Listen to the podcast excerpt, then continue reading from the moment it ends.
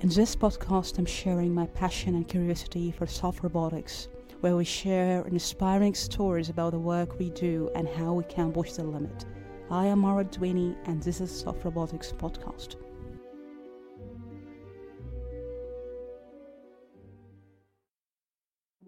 Support for this show comes from Science Robotics Journal. I really find Science Robotics to be a great resource for reliable and tangible research where we can really push the limit of the science we do in robotics. Great way to stay up to date with the published article is checking out the released monthly issue. All the links will be included in each episode description.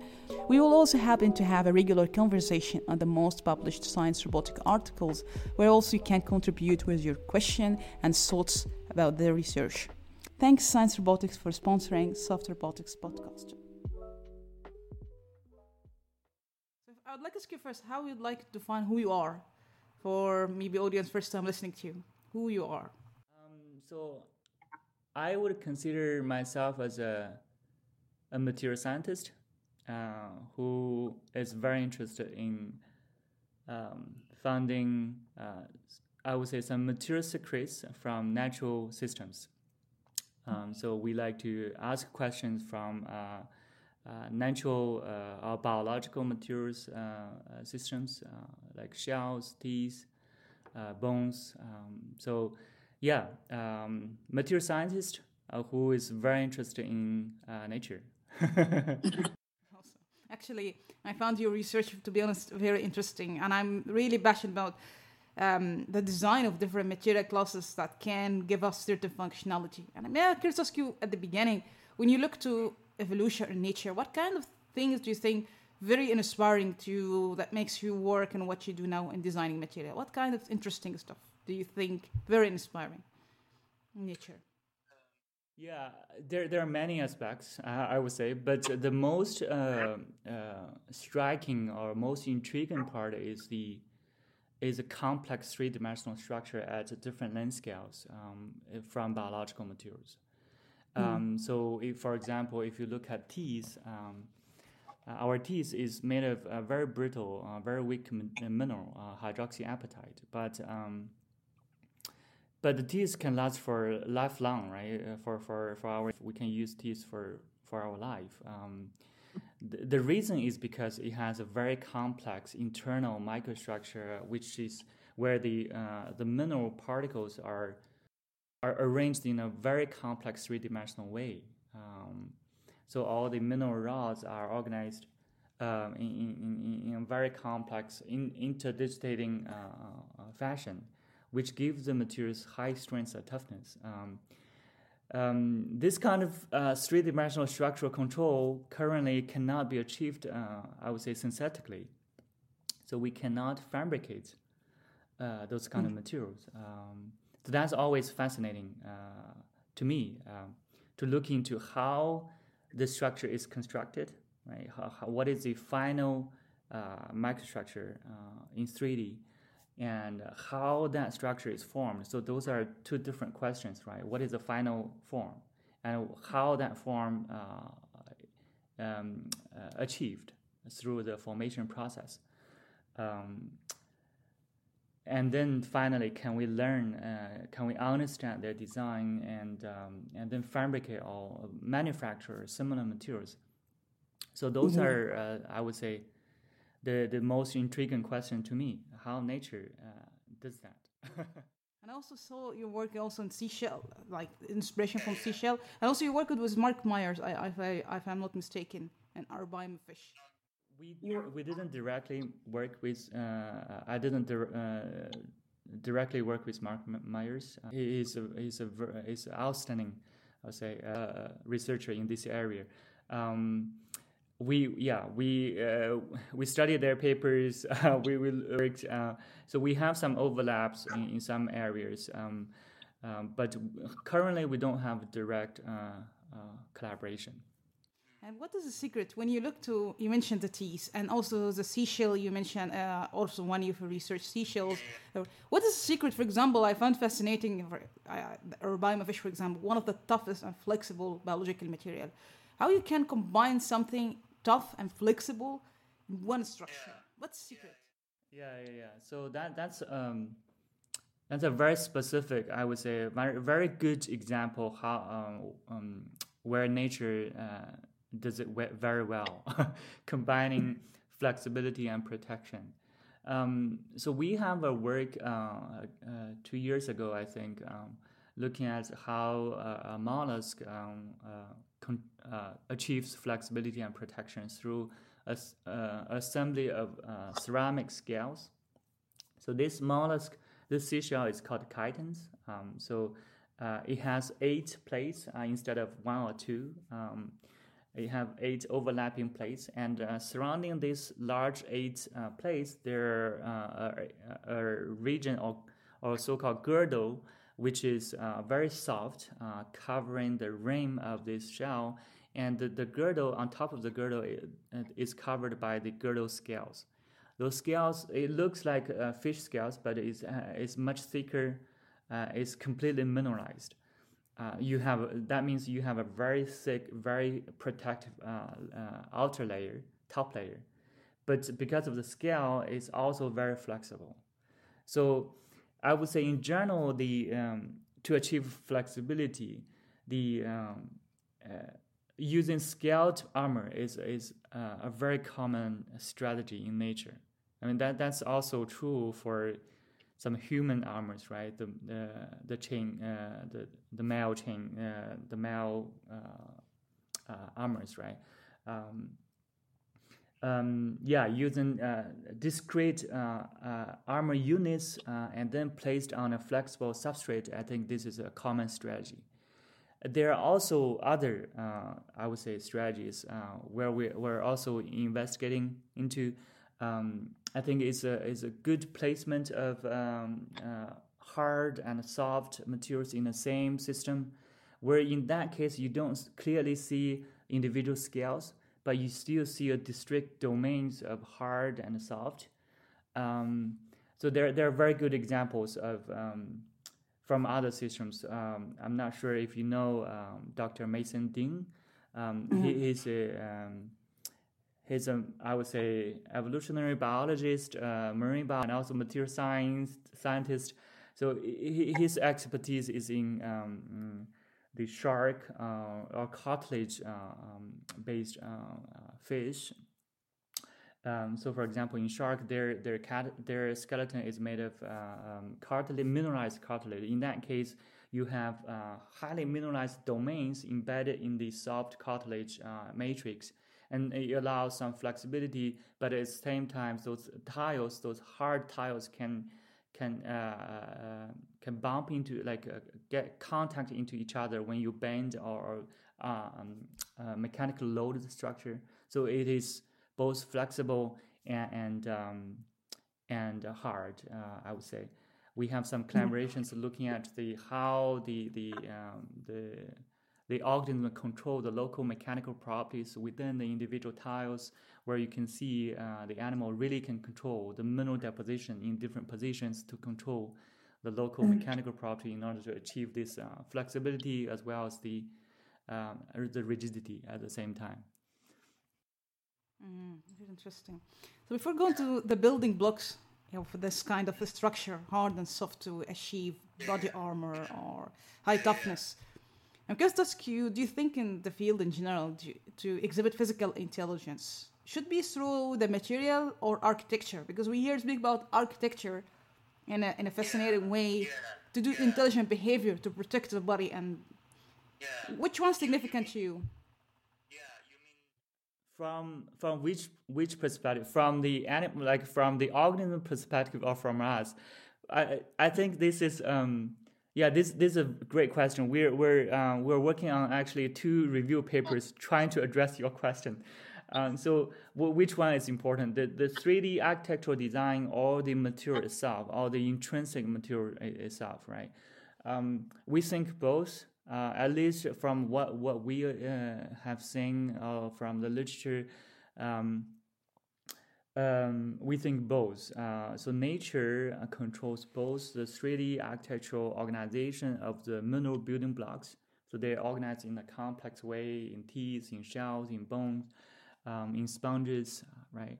you always see very complex uh, internal microstructure in order to achieve uh, toughness. Uh. at the same time, if you look at the uh, intrinsic uh, microstructure of the individual building blocks, so now you just focus on the the mineral building blocks, individual building blocks, and the internal building microstructure is different from the let's say the pure calcium carbonate or hydroxyapatite uh, with, uh, or the gel calcium carbonate. They are different. Um, mm. the, the, there, there are a lot of microstructural features, for example, uh, within the, the calcium carbonate mineral building blocks in seashells, you have, um, for example, so-called intracrystalline organic materials where the uh, nanoscale organic uh, inclusions are embedded within the mineral matrix.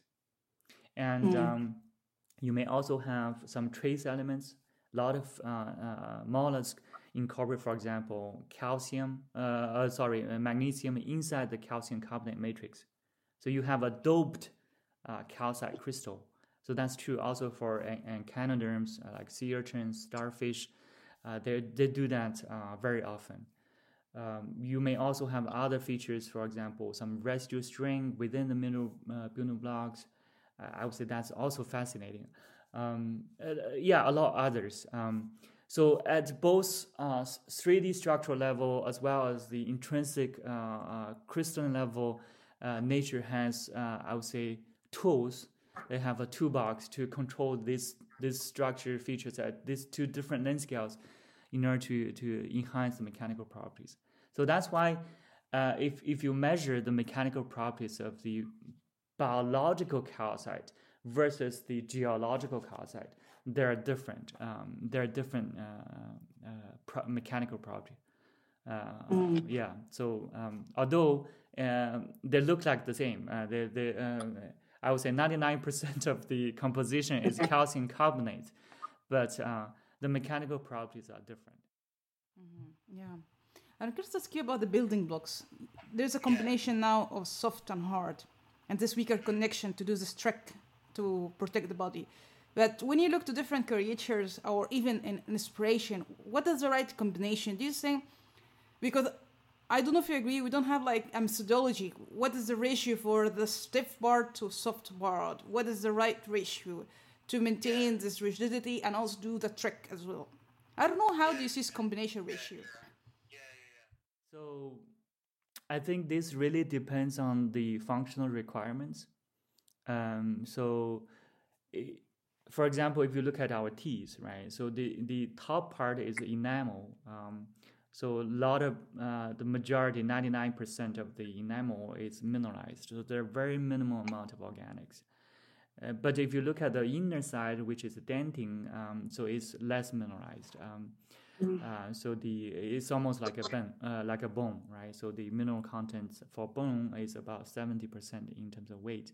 Um, so the, the reason is because uh, for the enamel you want to have uh, very hard, very, very well resistant uh, property uh, because it's direct contact, uh, let's say with with food. Um, where dentin provides the cushion for provides accommodation for deformation, right? Um, and also other biological functions, maybe for for for heating or for for sensing, right? So in that case, um, in different requirements, uh, will will control our will dictate the the mineralization degree. The same mm. the same is true for I would say for uh, other biological materials uh, for mollusks. Uh, most of the mollusks, if you look at the nacre structures, is um, roughly ninety five percent is is mineral. Um, um, 5% is organics. Um, right. So in that case, you have uh, high mineral content in order to achieve uh, high uh, strength. Mm. Um, but um, if you look at the uh, s- some other shells, uh, like the external layer of uh, let's say abalone shell, which is prism based, um, so in that case, the organics content is even less in order to achieve the abrasion resistance or wear resistance. Um, mm-hmm. So yeah, I would say depending on the function, um, and another, I would say, good example is um, so a couple of years ago when I was still a postdoc uh, at Harvard, we discovered um, a, a, mollusk, uh, which is also a chiton. Uh, that chiton, uh, that particular chiton has uh, has eyes embedded on their shells.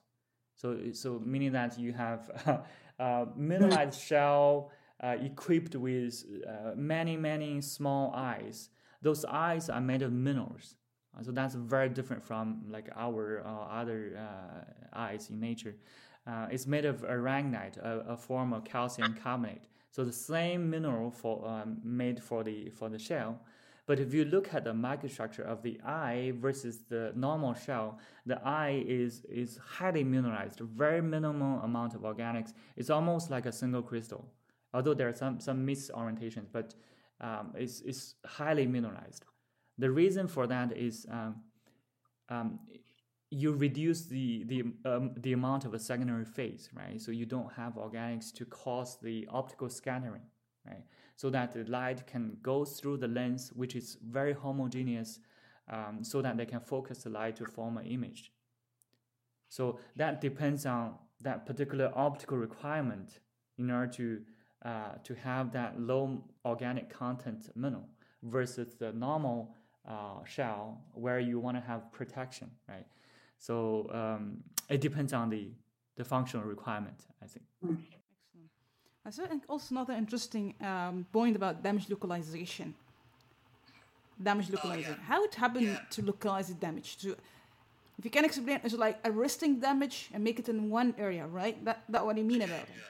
Yeah, How it happens? So, yeah. Um, I was in, in general when when you when the material um, uh, respond to a mechanical loading, right? Especially in a in a like high speed or impact loading, you, you have the material need to uh, deform and in order to um, dissipate the, the kinetic or mechanical energy uh, input from let's say the projectile or from the impact, right? Mm. So that means the material need to deform uh, undergoing through the the so-called energy dissipation process to to to absorb that amount of kinetic energy. So there there are different ways, right? So you may have a material which can, uh, can which can uh, let's say uh, undergo a large area of deformation, so that the energy can this can be dissipated in a large volume, a large area. Uh, so that's good to in terms of dissipating uh, the the amount of energy because you involve more material to absorb that material, uh, that energy. But for some uh, uh, applications, you want to localize that damage um, while you absorb the energy, especially for, for let's say a transparent armor, right? You don't want to have the entire transparent window to be uh, damaged because you cannot see through. So at that for that particular application, you want to localize the damage and also uh, absorb energy. Um, so the, one of the works uh, that we did uh, that we discovered in the in the seashell, um, uh, the way that the, that particular shell Placuna placenta, um, how it, it, achieves that this uh, this uh, I would say energy absorption and def, uh, damage localization is through their nanoscale deformation mechanisms, particularly through so-called deformation twinning. So this deformation twinning is a, is a is a mechanism where the crystal can shift its orientation under loading. So when you, when there's an impact or where there's indentation coming into the material, the crystal will shift its orientation to form uh, uh, uh, the twinning boundaries. Those twinning boundaries, uh, you can consider them as barriers in the crystal. So those those barriers will uh, contain the def- uh, deformation. So it will restrict the propagation of the uh, damage into larger area. At the same time, those twinning can absorb energy. It can also um, uh, induce other type of deformation mechanism. For example, uh, when twinning happens, it can open up the, the layers between the minerals uh, slightly. Through this process, it can uh, start to stretch the organic materials between the mineral layers to, to absorb more energy. So this deformation twinning uh, acts as a barrier at the same time um, dissipate energy and also catalyze uh, other types of uh, look uh, nanoscopic or microscopic uh, energy absorption mechanisms. So that's why this particular shell is very effective in terms of uh, absorbing energy as well as localizing the damage. Um, particular shell. Um, we there are also uh, other uh, in this particular shell there are other mechanisms um, which is also uh, I would say very important. Uh, in, in another work, we we uh, we discovered that um, this shell is not a simple laminate. Um, I, I, I have to uh, ping pong pad racket. So usually when you have a, a layered composite, right? So you have one layer uh, stacked on top of each other, and then uh, you you get a, a laminate structure, right? Um, so when you have this this kind of material, um, the uh, the deformation can easily go through the interface because the interface is usually weaker. So that means in this case, uh, the damage can uh, can uh, propagate into a large area. That's not good. That's actually a, big issue for fiber composite. Usually people talk about delamination, right? Delamination meaning that the interface between the laminates start to open, start to, to fail. So in this shell, in this Placuna placenta shell, so the, the layers uh, are not simple, uh, simply stacked on top of each other. Instead, the adjacent layers are merged into uh, into the their adjacent ones um, through what we call connection centers.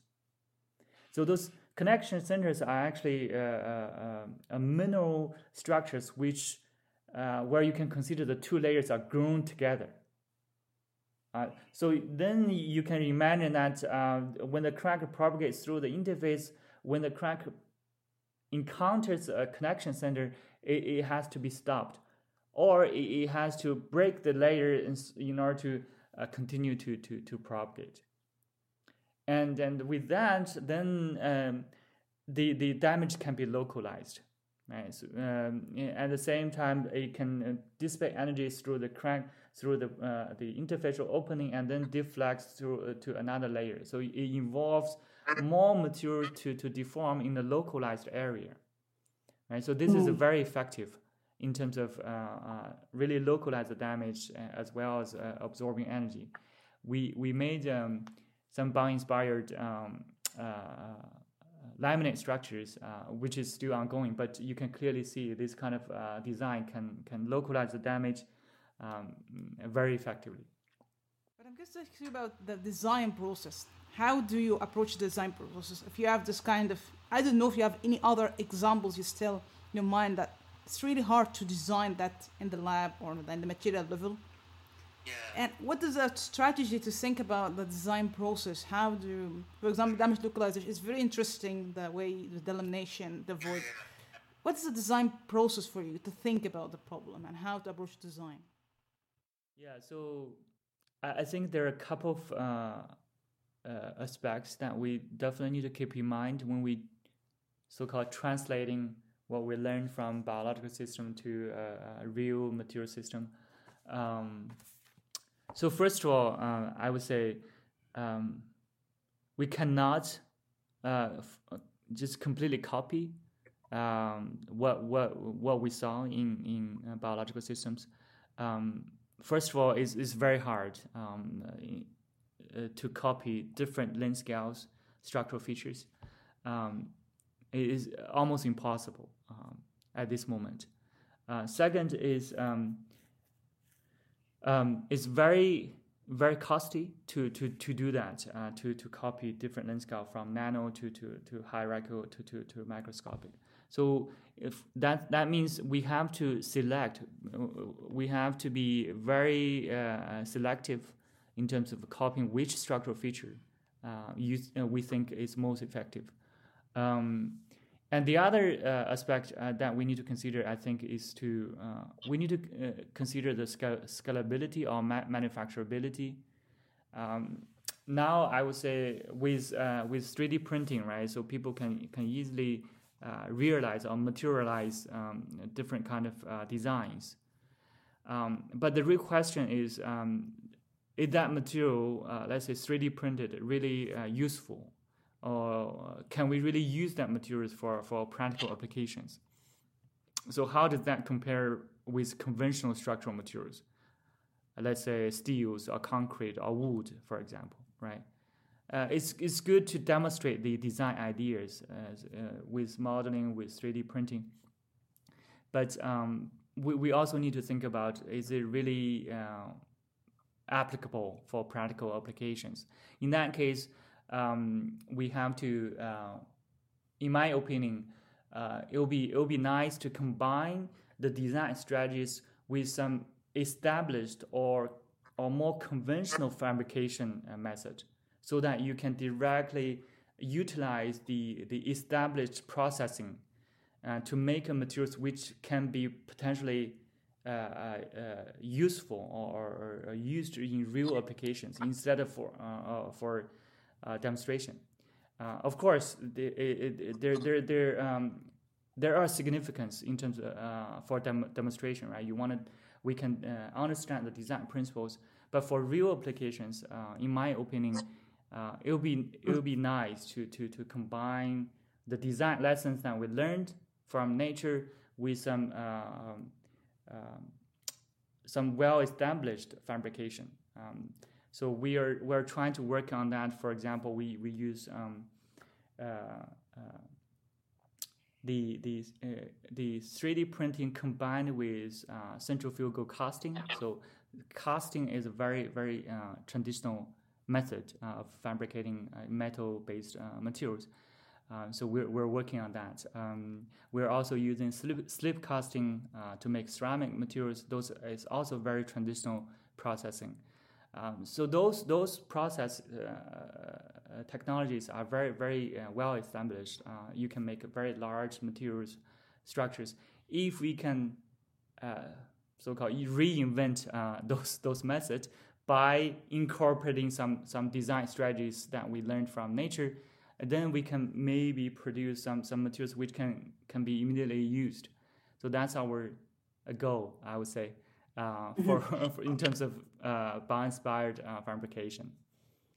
Right. I don't know if you have encountered maybe any architecture or design in nature and maybe sound is useless to you and after that you figure out that was very interesting and maybe because sometimes that's a counterintuitive um, vision that maybe this is useless but then you figure out that has a deep meaning in this way this design or architecture maybe in evolution and nature or maybe in a work you did um, yeah I, I think um, when whenever I have those kind of uh, uh, situations, I, I, I would tell myself that oh I, I don't fully understand the problem yet. so, um, um, but I I do think yes in nature there are some uh, some uh, structural features maybe. Um, they're not that uh, mechanically significant. People tend to, um, I mean, in our field, right? So we tend to uh, observe a structure and then uh, look at their mechanical properties and then try to make a link, right? Make a link between this structure and and the property. Um, but but um, in this process, uh, sometimes we, we tend to, um, I, I would say, too focused on this on this relationship, right? But uh, in, in, reality, um, maybe this structural feature is not for a mechanical purpose, right? So, mm-hmm. so this link may be not that strong. Um, maybe that structural feature is for other functions. Maybe it's just a, a remnants of a growth product. Um, so in this case, um, um, I would say uh, this kind of relation, uh, structure property relationship, um, is, is not that strong. Maybe we just don't fully understand the problem. Um, so we, uh, we, we, we uh, have a work uh, looking at the, uh, the mechanics, optics coupling between in, in, a, in a skeleton of a, of a bug. this beetle is called a, flower flower beetle. Um, you know the the the beetles usually very colorful, right? And it has this uh, this uh, elytra very colorful, but at the same time, those uh, skeleton uh, need to provide protection for the animal. Uh, so arthropods, the, the the beetle, they don't have internal bones; they have the um, external, so-called exoskeleton, to protect themselves. So now you have a you have a, a, a, du- at least dual scale, a dual dual functional requirement, mechanics and optics. Then the mm-hmm. question is, if you look at the microstructure, right? So is, is this structure going uh, optimized for mechanics or, or, or if we just focus our discussion in the mechanics, maybe we will reach a conclusion that oh, this structure is, is great for, for mechanics. But but maybe that's not true, right? that's not the full picture. Um, so so in this work we uh, we, we look at uh, how this structure uh, uh, features affect both mechanics and optics. And so we found that, oh, this structure may be more, in, during the evolution, maybe it's more optimized in terms of optics instead of mechanics. Um, so this kind of study, I think, is, is important uh, to look, look at the biological materials in different perspective. Um, because in general, I would say biological materials are intrinsically multifunctional. Um, so they're not produced for a single purpose. Um, so, so that will dictate and will, will, will make it will have direct influence uh, in terms of how the material is constructed. So maybe a structural feature is, is useless here, right? Um, but um, but maybe is is critical in, in, yeah. in, in, another aspect. So um, and and uh, and in this problem, I, I was consider this problem is open, right? So we we uh, we don't know. We are not the the algorithm. We we cannot um, as derive a, a, a, optimization function for that animal. we don't know which one is more important. Um, there are also hidden functional requirements. So um, yeah, um, it's hard to to to to make this relationship uh, to say, oh, this structural feature is for this, it's great for this. Um, um yeah, we, we need to be aware of this. Another example in that case, because sometimes if you work on something, it opens you to interesting explanation and theory that maybe you weren't aware of. Yeah. There's also other yeah. examples. Currently, um, uh, we're, we're very interested in porous materials uh, in the group, uh, how nature makes uh, um, lightweight porous materials. Um, I would say um, nature is is a great uh, in terms of this, making very complex porous structure. It, it goes back to Hooke, right? Uh, very very first microscopic uh, uh, view of uh, of some some structures from nature, including some wood, right? So the um, he draws those cellular structures from the wood. Um, so the, and then later on, we have a very very comprehensive uh, work from uh, Ashby and Gibson looking at the different types of wood, their cellular structures, um, how wood is able to be uh, so lightweight but strong and, and, and, and, tough. So we have been uh, uh, trying to continue the study uh, on biological cellular materials by looking at um, a special group where they have um, high mineral content. Um, so so wood um, is a cellular material, but it's uh, entirely organic, entirely polymeric. Um, in that case, uh, it's primarily composed of cellulose. So we are interested in um, porous materials uh, made of minerals. So there, there are mo- there are, there are not many examples in nature in comparison to let's say the wood or plants but but there are some some excellent, I would say, excellent examples of uh, how nature make complex biomineral structures. Uh, so mm. the examples include uh, sea urchins uh, and echinoderms, sea urchins, starfish. Um, we also look at the uh, the cuttlefish, uh, the, the, internal skeleton yeah. of cuttlefish, which is called cuttle bone, which is a highly porous material. Um, and also uh, uh, yeah starfish um, sponges um, uh, which is silica based porous material. Um, we have made some some good discoveries in this area. Um, how nature make porous uh, but um, mineralized structure uh, which is stiff and and and tough. Because uh, this is very challenging actually uh, in, in, engineering. How do you make a ceramic porous materials which is damage tolerant?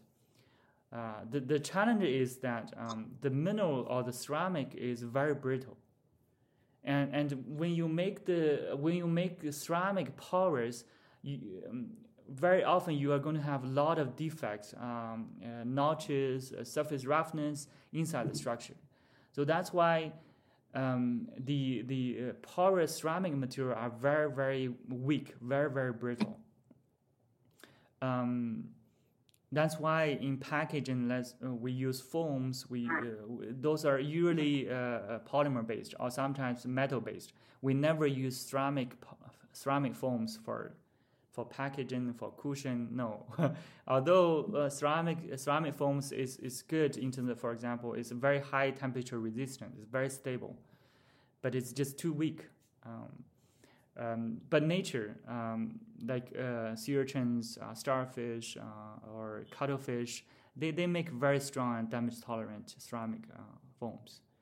Um, the reason is because they have they have very nice control in terms of their microstructure, in terms of their porosity, um, and also of course the internal microstructure. Uh, for example, the the cuttle bone the cuttlefish um, is a is a great uh, model system for bioinspiration, right? People study their skins, just study their their swimming, uh, study their their eyes. Um, uh, but here we study their skeleton. so. Uh, so inside the cuttlefish, there's a skeleton, uh, mineralized, very very stiff skeleton. Um, it's called a cuttle bone. Um, and and cuttlefish is is a is a shell. It's a mollusk. A mollusk is not a it's not a fish, uh, but but its shell is inside. So that uh, so it's internal. It's different from other mollusks, um, and that's called cuttlebone. That cuttlebone is very porous, and 93 of 93 percent of the of the structure is uh, is hollow, and um, and inside this hollow structure um, the animal can control the uh, water in and out into this uh, structure so that it can control the relative density of this porous structure and hence the, the entire body so that the cuttlefish can go up and down in the water column to go up and deep. Uh, so it's, it's, uh, it's almost like a uh, swimming blender, like a blender uh, for fish, but it's just uh, just a rigid blender. Um, people call this uh, rigid buoyancy. Uh, this is like a submarine, right? So it can control the, the, the, the, the, relative density to go up and down. Um, and then you can imagine that this structure need to be very stiff because you have a very high water pressure, which can potentially implode this this hollow structure, right? If it's not strong, it's just crushed by the water pressure. Right? So, uh, so it, has a very intriguing, uh, complex internal structure where you have the layered. Uh, uh it's like a, a, multi-story floor, multi-story uh, building. So you have uh, floors, ceilings, and pillars of the walls to support the ceilings. Um, of course, they're all in the microscopic level. Then the uh, uh, the way the, the animal designed the walls is, is very very uh, intriguing. It's not like the wall that we have where you have uh, uh, straight uh, from bottom to top. Um, it's almost like that, but there are modifications. So the walls are are, are curved um, and wavy, and it has a complex pattern. Um, and also the the wall uh, they change their orientations from the the floor to the ceiling. Uh, by doing that, it can control the stress distribution within the structure, uh, so that uh, if if the stress level is is too high, it can control the location of failure.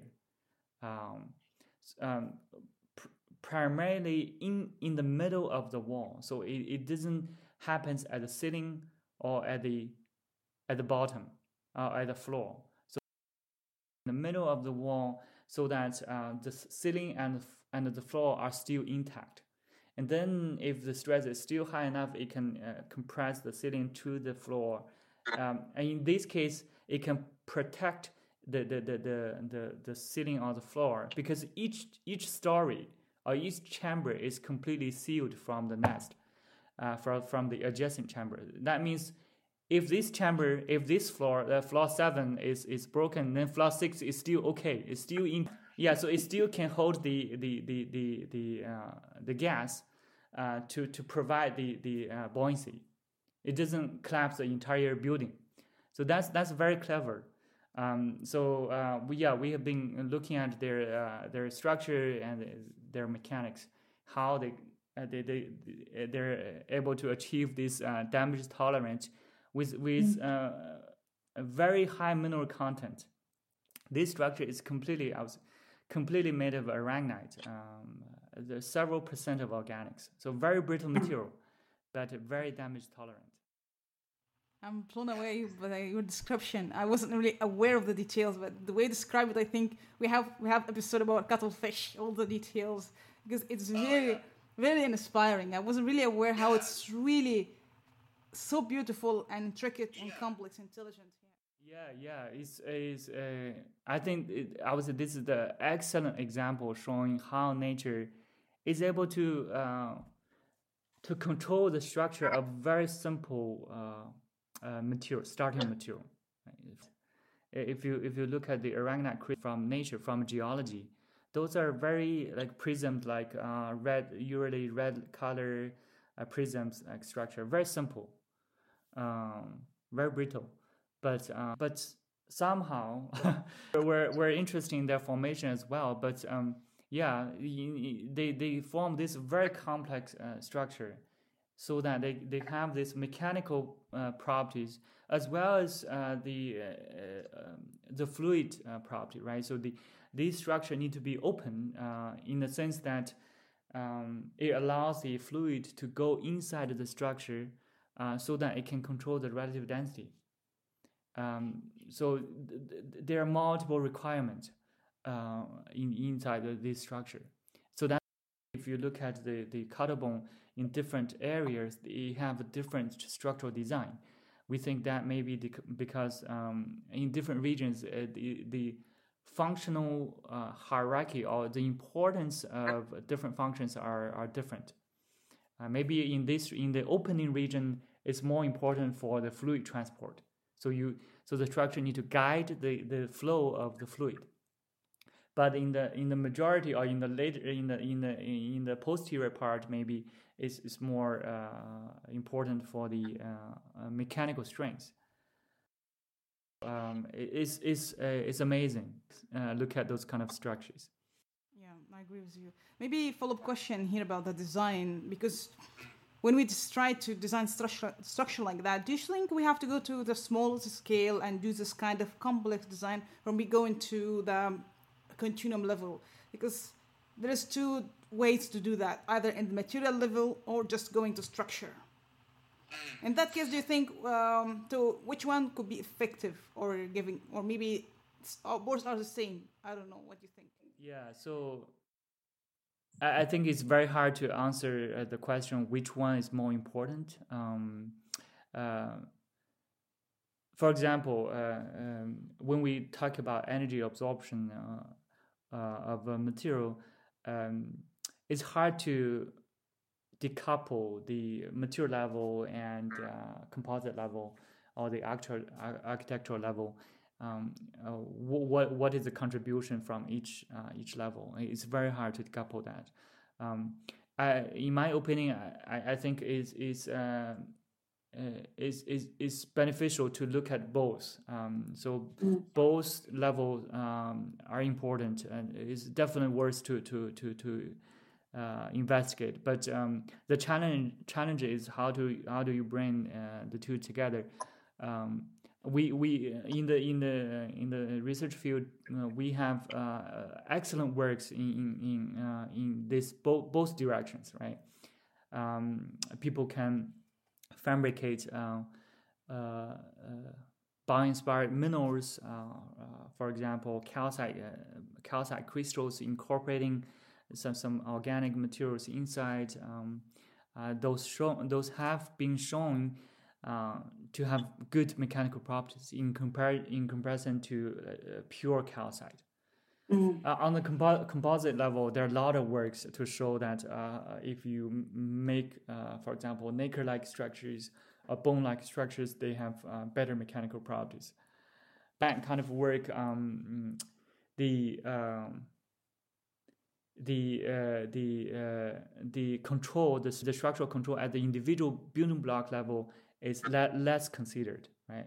So combining the two uh, will be will be uh, will be um, uh, beneficial. I think that's one of the directions uh, in in our field we should definitely look into that.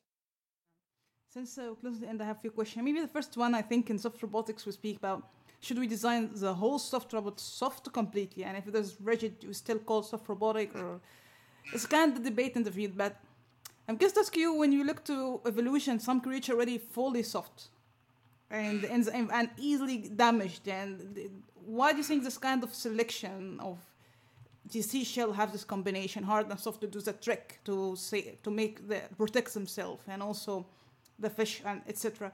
And some creature fully soft and easily damaged. Do you think there's a reason for that? this is a very hard question. So, uh, like the evolutionary advantages of uh, of uh, armor, right? Having a hard armor or skeleton, I, I would say uh, definitely there there is uh, there, there in my opinion, right? So uh, I'm not evolutionary expert, but in my opinion, there there there there, there are advantages of having hard skeletons. Um, hard protective armors. Um, um, so that's why, uh, in my opinion, that's why you have this uh, in the Cambrian uh, period, right? You have this uh, sudden explosion of uh, of, of animals or organisms which uh, start to develop hard tissues.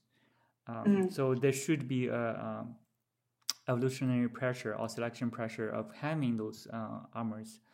Um, in terms of the context of a soft robotics, uh, in my opinion, um, um, I think it will be beneficial to incorporate the hard elements uh, into the uh, into the uh, uh, so-called bio-inspired soft robotics um, because uh, there there there there are many there are a lot of examples of that in, in nature. For example, if you look at um, if you look at the uh, starfish, uh, right? Starfish, uh, you can consider is as a it's pretty soft. It's is pretty sloppy. Um, um, it, it, can move, right? Um, but but but inside the starfish skeleton, uh, inside the starfish body, there's a there's a skeleton system, uh, which are made of uh, hard um, mineralized particles. those are called ossicles. So those ossicles uh, uh, are uh, assembled inside this uh, soft body. And, and, and each particle uh, are, are connected with the soft fiber so that the fiber can, can, can, can regulate or control the movement of, of the relative most, uh, position of the individual particles. And then uh, once the, uh, and also the animal has a capability of, uh, of locking the position of the particles by uh, through a chemical process on the fibers. So the fiber can stiffen um, the, the uh, themselves. Once they let's say if you hold the uh, starfish, um, the starfish become very rigid.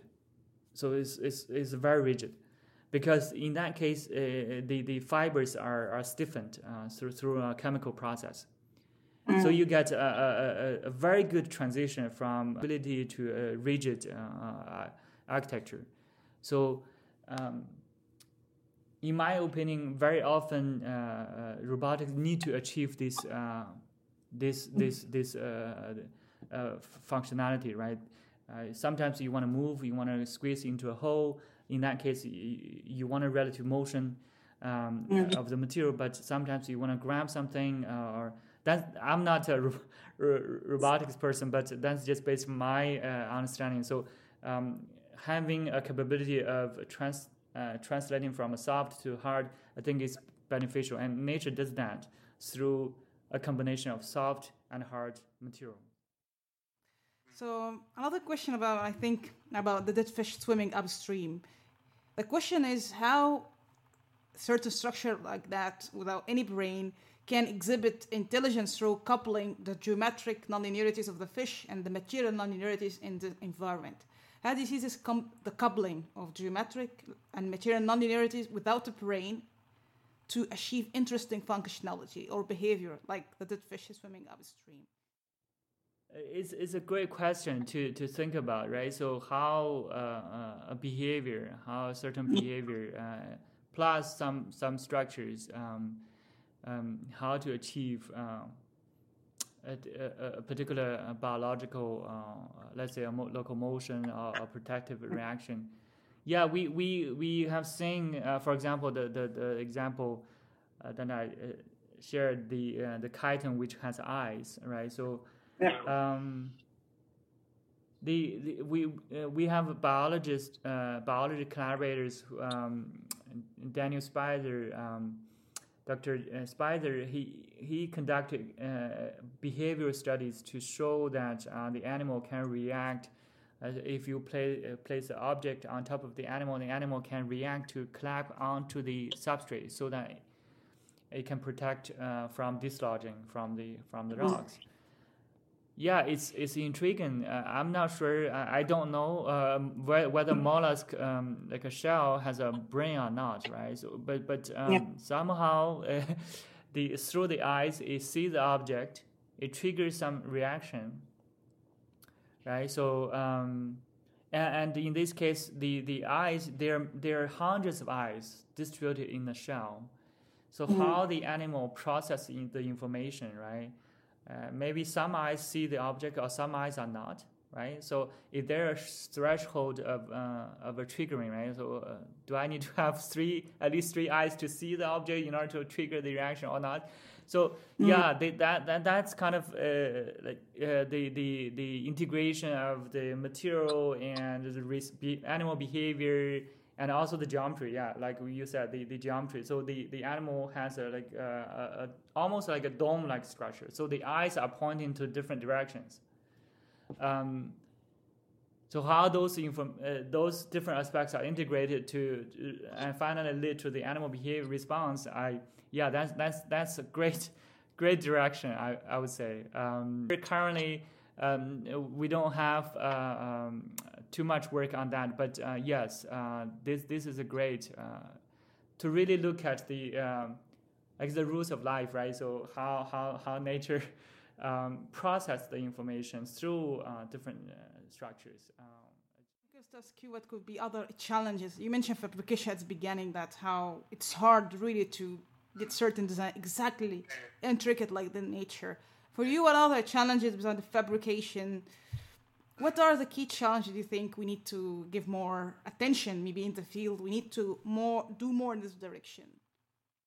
Um,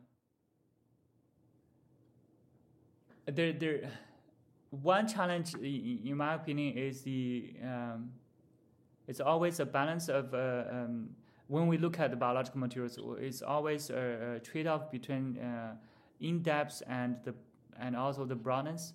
Um, so currently, we're very good at um, looking at one system very, in a very detail, right? So uh, from nanometer scale up to the microscopic scale, and, and what are the mechanical properties uh, correspondingly. Um, but um, there, there are a lot of systems. There, there are a lot of organ, uh, organisms in, in nature. Um, uh, how can we increase the stress, uh, uh, throughput of, uh, of, of conducting this kind of research? I think this, this, is, this is a very big challenge for me because um, um, I think it will be beneficial to, to compare different, let's say, different mollusk systems, right? Uh, their shell structures, um, not superficially, but um, in a very detailed way, uh, from from uh, small scale to the upper scale, and I think mm. there, there, there is significance to that, in both in terms of um, bio-inspired design uh, and also from evolution, right? So is there a pattern uh, um, in terms of microstructure, right? So we see the phylogeny. Uh, we can we can look at the from the genetic point of view, right? But um, on the material level, right? On the material level, um, uh, how how a particular struct microstructure is converged or diverse uh, diversify. I think that that's that, that's fascinating to, to, to, to, to do, but it's, it's a great challenge, right? So how can we can we increase increase this threshold? Um, can we can we uh, do electron microscopy for thousands of species very very effectively?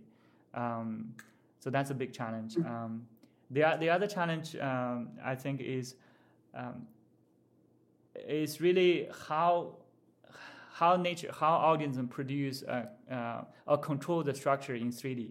Can we monitor uh, uh or track uh, the uh, the evolution of the microstructure in 3D in real time? So now we we're we're very good at in studying the final fully formed structures, right? we mm. know nacre is a brick and mortar structure. We know bone. We know but but how the structure is formed uh, in, in, in, real time in three, especially in 3D, can we track that um, at the building block level? How individual building blocks are deposited, how they grow, how they merge, how they assemble. Um, I think that that's important um, uh, in terms of uh, uh, bio-inspired processing. Can we follow uh, um, um, the the similar uh, uh, growth process to make bio-inspired materials.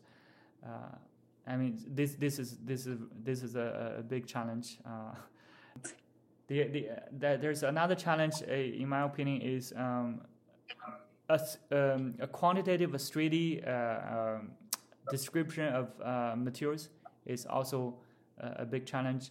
Um, mean, this is not just for biological materials. For for for synthetic, for engineering materials, um, characterizing the material in 3D quantitatively. Can, can we track, uh, can we me- uh, measure, for example, the distribution of the grain orientations uh, in, in, a bulk, uh, bulk material? Um, uh, what, what is the geometry of the individual uh, grains? What, what is the what is structure between the grain boundaries? So the, the same same questions apply for biological materials, and and and it's even more complex, I would say, for biological materials you have a complex building blocks um, organized in, in 3D. Um, how can we uh, uh, study their structure uh, in, uh, quantitatively? For example, the, the nacre, right? The nacre uh, is a very common, apparently it's a very simple structure, right? So you have uh, mineral layers stacked on top of each other. But there are more, there's more subtle designs uh, in, uh, than that, right? So so each tablet they, ha- they, they, they have a different geometries. The surface uh, there is not smooth, right?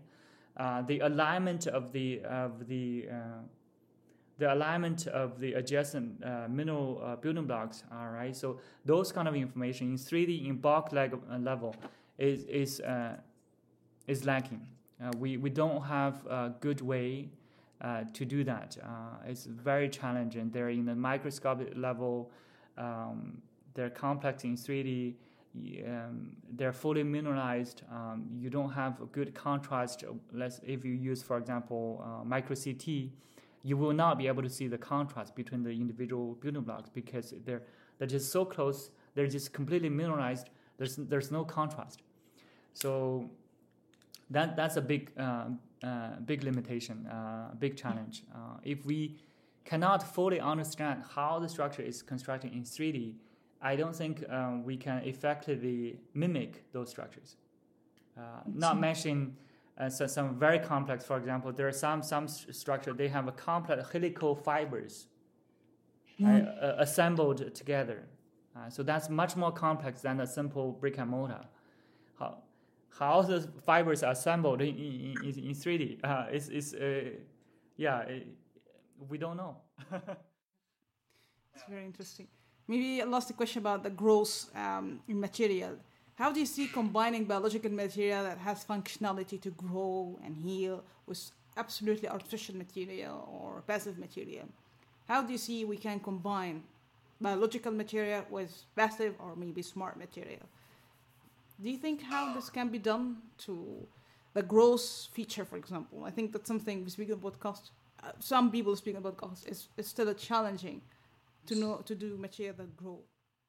Yeah, I think that that's a, a, a great great uh, I was great direction to go um, in, in terms of combining the two. Um, so there there are definitely limitations, right? So um, in terms of the potential applications of these kind of materials, um, um, can we grow a material which can uh, directly use for structural applications? Uh, if we compare uh, with concrete or other kind of material, I think there are definitely limitations.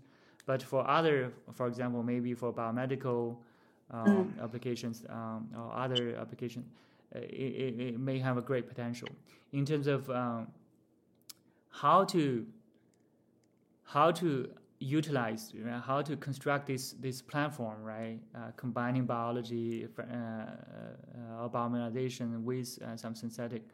Yeah i think there's, there is some potential if if we can uh, uh, harness uh, the uh, say some biomineralization uh, organisms, uh, for example, some bacteria, um, maybe some some I don't know the some some sponges or some animals in terms of the, the if they have the capability of biomineralization and then combine with uh, say a 3D printed scaffold, right? And then you can regulate uh, where the mineral uh, is deposited um, how how the mineral is deposited. Uh, I think that yes, that that will be uh, that will be definitely uh, uh beneficial. Then you can produce a material almost automatically, right? Without uh, without uh, external control. Um, this is great. Yeah, this is great. But um, yeah, I haven't seen too much work on here, but yeah, this is this is great. So you you get uh, you you you harness the the the uh, autonomous growth um, and also self healing of the biology biology aspect, but at the same time you definitely control or guide the the formation for a particular uh, application. Um, yeah I, I think that that's that's uh, people have done uh, some some simple forms. For example, people can harness the um, uh, sea urchin embryonic cells, uh, which can uh, which can uh, form minerals in in vitro. Um, but um, that those materials, those biominerals are not um, for a particular application purpose. And so those studies are primarily uh, motivated by looking at how the mineral are deposited, how the mineral are formed, but how can we harness those processes to make functional materials? Yeah, it's a great, uh, great direction to go. Um, yeah, very, very good. Very, very good point.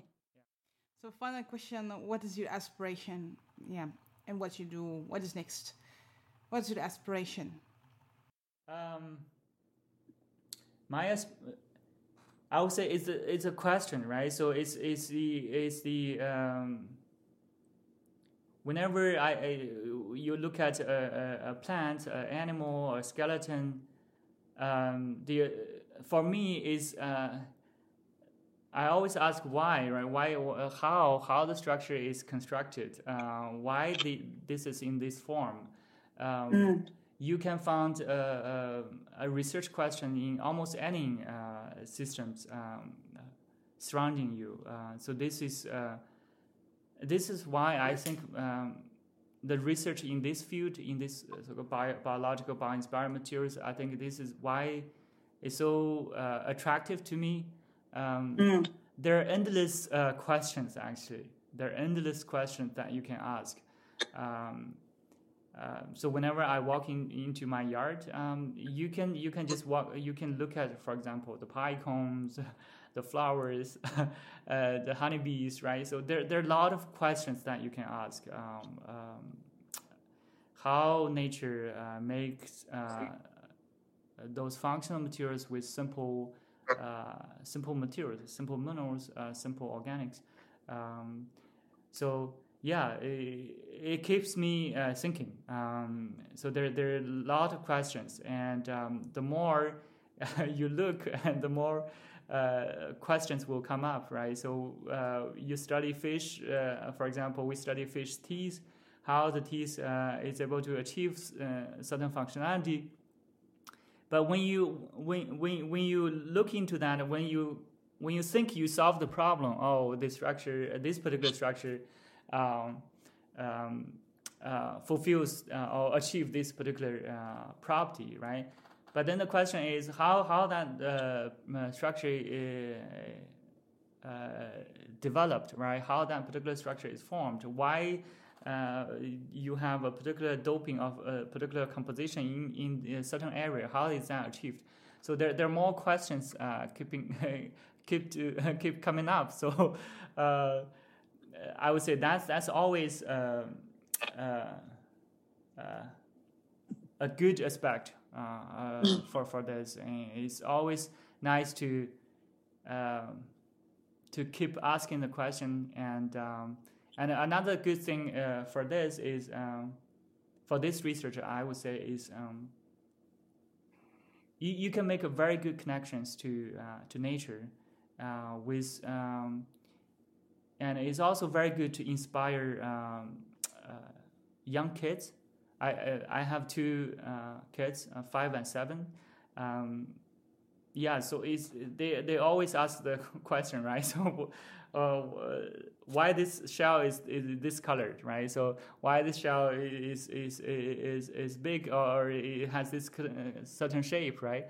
So uh, you can make a very good connections um, uh, through those uh, those uh, natural materials uh, w- with the kids. Um, I think it, that's also uh, a good, very very nice aspect of, of, of this research. Um, yeah, yeah, in my opinion.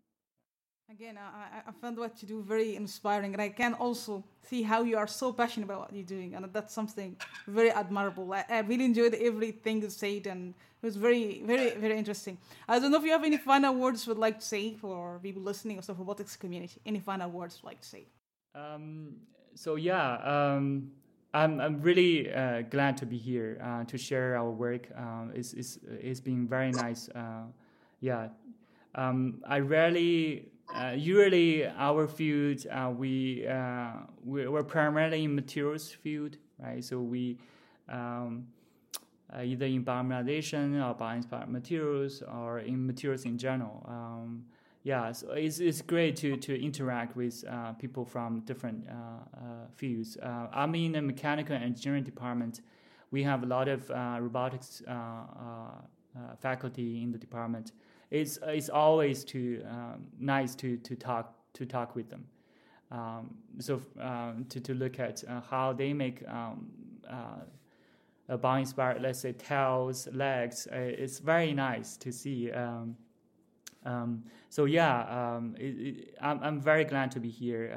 I I would say the material the material uh, questions uh, in, in robotics in software, but in my opinion, um, can provide some some uh, advantages or some potential solutions. Uh, as always, for robotics, you, you, we always have the problem, right? So the uh, how you control the, uh, I say, the, as we talked, the stiffness versus flexibility, right? So the uh, uh, and and other other aspects, right? So nature definitely provides a lot of answers, potential answers.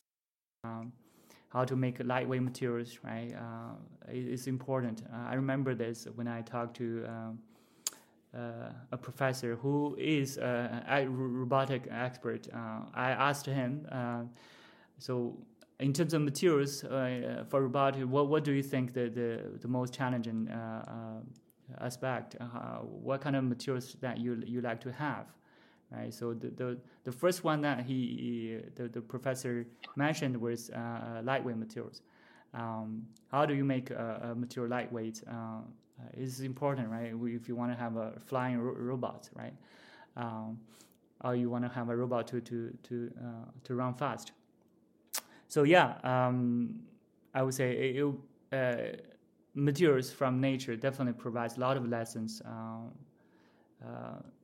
for us to not only studying to make new materials but uh, also the materials uh, on a system level to for uh, robots for for bio-inspired robots. Um, so, yeah, um, very glad to be here. I, I, I, am really looking forward to, to, to have more, uh, I would say, uh, interactions with uh, people from, for example, robotics. I think perspective from from different fields is the key, right? So it is the key. The diversity, uh, the diverse uh, perspectives uh, to address a, a, problem is, is the key to uh, for, for successful uh, research. Again, thank you so much, Lang. It was such a pleasure and very, very inspiring to listen to you. Uh, really appreciate your time. Thanks thank so you. much. Thank you, Marwa. This is a great opportunity uh, for me as well uh, for, for, for to, to, to share our research to a broader uh, communi- community. Um, so yeah, thank you for the for, for this. Uh, it's it's very nice, and also I would say we should uh, thank you for for for doing this uh, for for three you. for three years. Um, yeah, so um, yeah, I would definitely encourage um, uh, my students in my class to to to to go to your uh, po- podcast. I think this this is uh, definitely nice to to to yeah to, to hear different uh, uh people uh, talking about their research. Uh, I think this is this is nice.